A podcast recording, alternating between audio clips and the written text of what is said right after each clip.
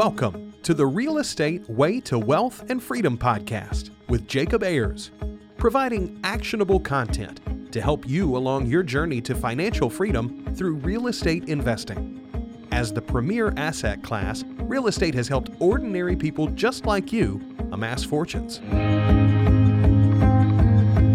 The benefits of passive income from real estate investing will allow you to live a life you want. And now, your host, entrepreneur, real estate investor, and apartment deal syndicator, Jacob Ayers.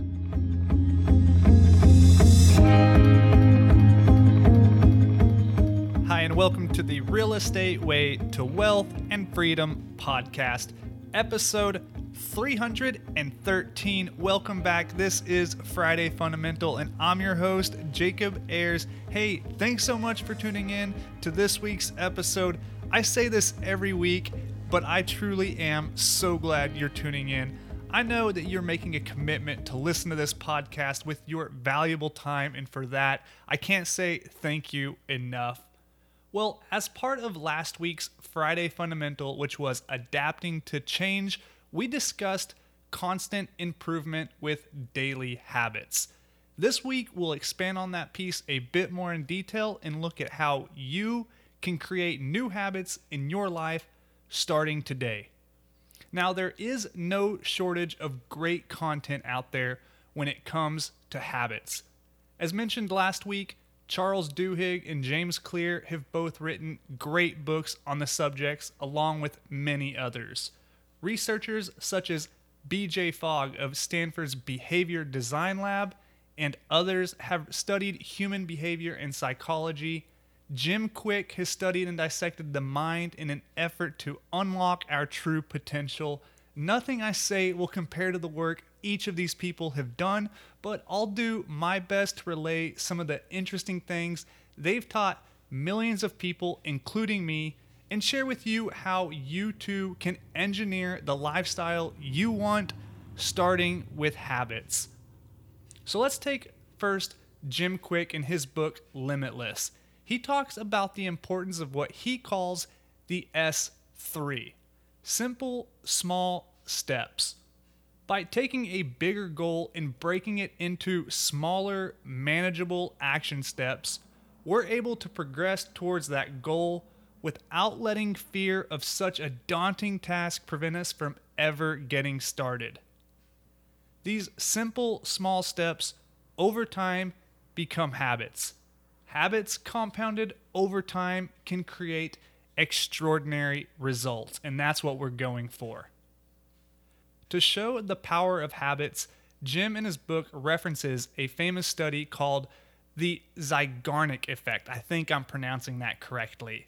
This is Russian psychologist Bluma Zeigarnik studied a phenomenon noticed by her professor of wait staff at a local restaurant. Her professor noticed that wait staff at the busy restaurant were able to keep track of customers' orders even while managing the many other tasks he or she was responsible for. Interruptions, other customers, and the chaos of the restaurant didn't seem to create any confusion with them. However, interestingly, after the order was placed and completed, the wait staff no longer remembered the details of the order. Now, this seems a bit counterintuitive. How can one remember specific details amidst interruptions and chaos, yet forget those details afterwards? Zeigarnik and her professor set out to study this strange occurrence. And what they found was that a task that has been started but not finished creates a tension in the mind, which improves cognitive recollection of that event. Now, if you think about this in your own life, you've likely recognized the feeling.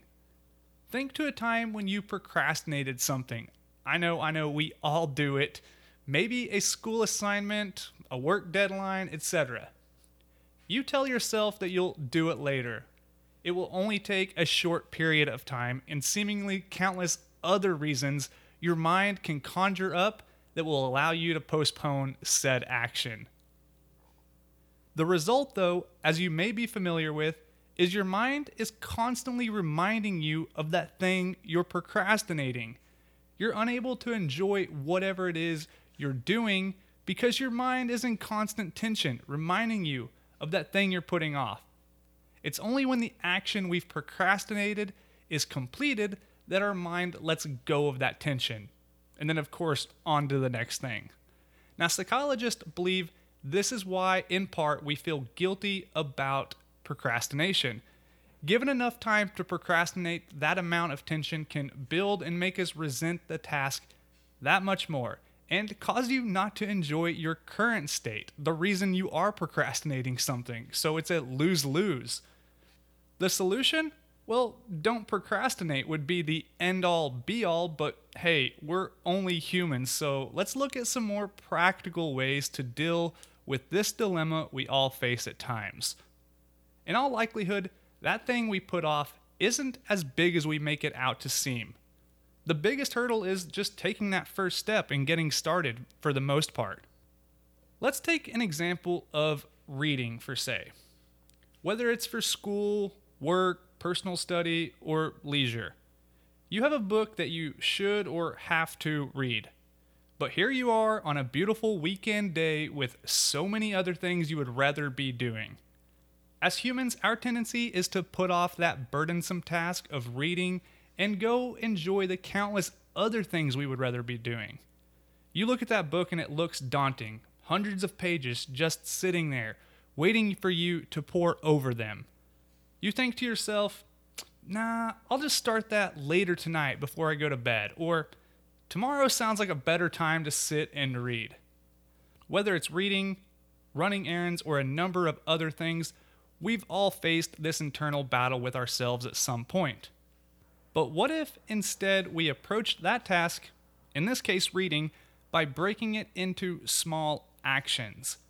We could set aside five minutes and read that book cover, skim the table of contents to get an idea of what the book is about, and read the foreword or introduction. Boom. You've just started, which is 90% of the battle mark your page and leave that next chapter for another time. You have just started your reading. Now, you've started the book, and maybe next time you have a few minutes, you can read another five pages. Better yet, do the exact same thing, same time, same place, tomorrow. Five pages a day, and you'll have the book finished this month. Voila. You've not only accomplished the task in only five minutes per day, but you've freed up all that space in your mind and dealt with the would be stress of procrastinating. That five minutes you committed to reading would have been easily spent doing who knows what else surfing social media, wasting time, watching the news, a number of other things had you not set that time aside for some quick reading. You can approach anything in your life with this same structure.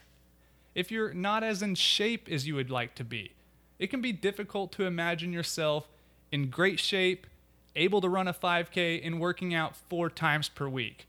So instead, you wait for the new year to roll around to start then. No, start now. Go walk to the end of your driveway, walk up five stairs, or just do one push up. Start small and build habits and see how much you will accomplish in your own life. My challenge to you today is to create one new habit around something you want. Take the smallest action you can think of. That's it, literally the smallest thing. If you can't think of anything, then consider reaching out to me and just telling me your commitment. That will be your smallest action step. You can do that by going to www.jacobayers.com and contacting me from there. You are an ever evolving and capable person. With your willpower, your thoughts, and your actions, you are capable of achieving anything you put your mind to. Start small, build on today's achievements, and you will tomorrow be one step closer to achieving your goal. Well, hey, that wraps up this week's Friday Fundamental. I hope you're enjoying this podcast from our weekly guest interviews to these Friday fundamentals. I really hope I'm bringing just as much value to you as you are hoping for. Well, hey, If you like what you heard, please go over and leave a rating and review on whichever platform you're listening on. I'd love to give you a shout out in an upcoming episode. As always, until next week, engineer the lifestyle you want. You've been listening to the Real Estate Way to Wealth and Freedom podcast, providing you actionable content to build your real estate empire. Nothing on this show should be considered specific, personal, or professional advice. Please consult an appropriate tax, legal, real estate, financial, or business professional for personal advice. The opinions of guests are their own. Information is not guaranteed. All investment strategies have a potential for profit or loss. The host is operating on behalf of the Real Estate Way to Wealth and Freedom LLC exclusively.